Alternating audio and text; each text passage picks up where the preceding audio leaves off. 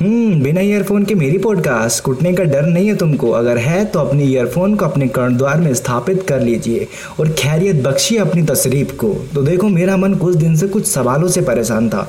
इसका जवाब मुझे पता चल गया है, जिसको मैं अपनी पॉडकास्ट के आखिरी में आपको बता दूँगा और आपको पता भी लग जाएगा। तो मेरा आपसे सवाल ये है कि क्या आपका पढ़ाई में मन नहीं लगता है? तो मैं आपको बता देता हूँ कि मूँगफली का ढेला आपका इंतज़ार कर रहा है। क्या आपकी तशरीफ़ में तकलीफ़ है? क्या आपकी तशरीफ़ में किसी प्रकार की चुरबली होती है जो आपको बार बार ये कहती है, ओए, क्या कर रहा है? थोड़ी बकचोदी करके देखना यार। क्या आपकी तशरीफ़ भी बात बात पे सुलग जाती है?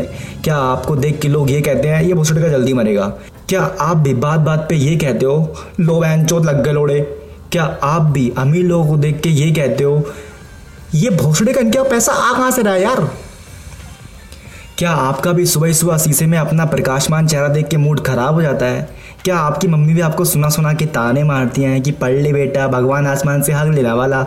क्या आपको भी रोड पे चलते चलते ये ख्याल आता है कि एक दिन अपने पास भी बड़ी कार होगी और ये अभी जिन लोगों को तुम देख रहे हो, वो तुमको देखेंगे। और तभी रोड का पत्थर आपको, आपकी औकात दिखा देता है कि चल वो फड़ी के, सीधा चल, पैदल चल, सर पर चल, बेटी चौथ ख्वाब देखेगा ख्वाब।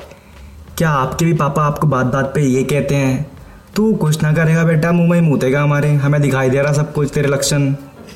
क्या आपके रिश्तेदार भी आपको बहुत गंदी वाली नज़र से देखते हैं? क्या तुमको भी फ्रूटी खरीदने के बाद ऐसा लगता है कि नहीं यार, तुमको स्प्राइट खरीदनी चाहिए थी? और जब स्प्राइट खरीदते हो तो तुमको ऐसा लगता है, नहीं यार, मुझको थम्सअप खरीदनी चाहिए थी। और जब थम्सअप खरीदते हो, तब तुमको लगता है कि, नहीं यार इससे अच्छा तो मोमोज और बर्गर खा लेता, कम से कम थोड़ा पेट तो भर जाता।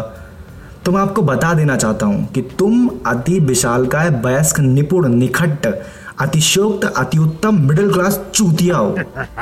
और मैं भी। तुम्हारे और मेरे हम दोनों के साथ तब तक ऐसा होता रहेगा जब तक हम ऐसा सोचते रहेंगे। तो आज का ज्ञान यहीं खत्म। बाय।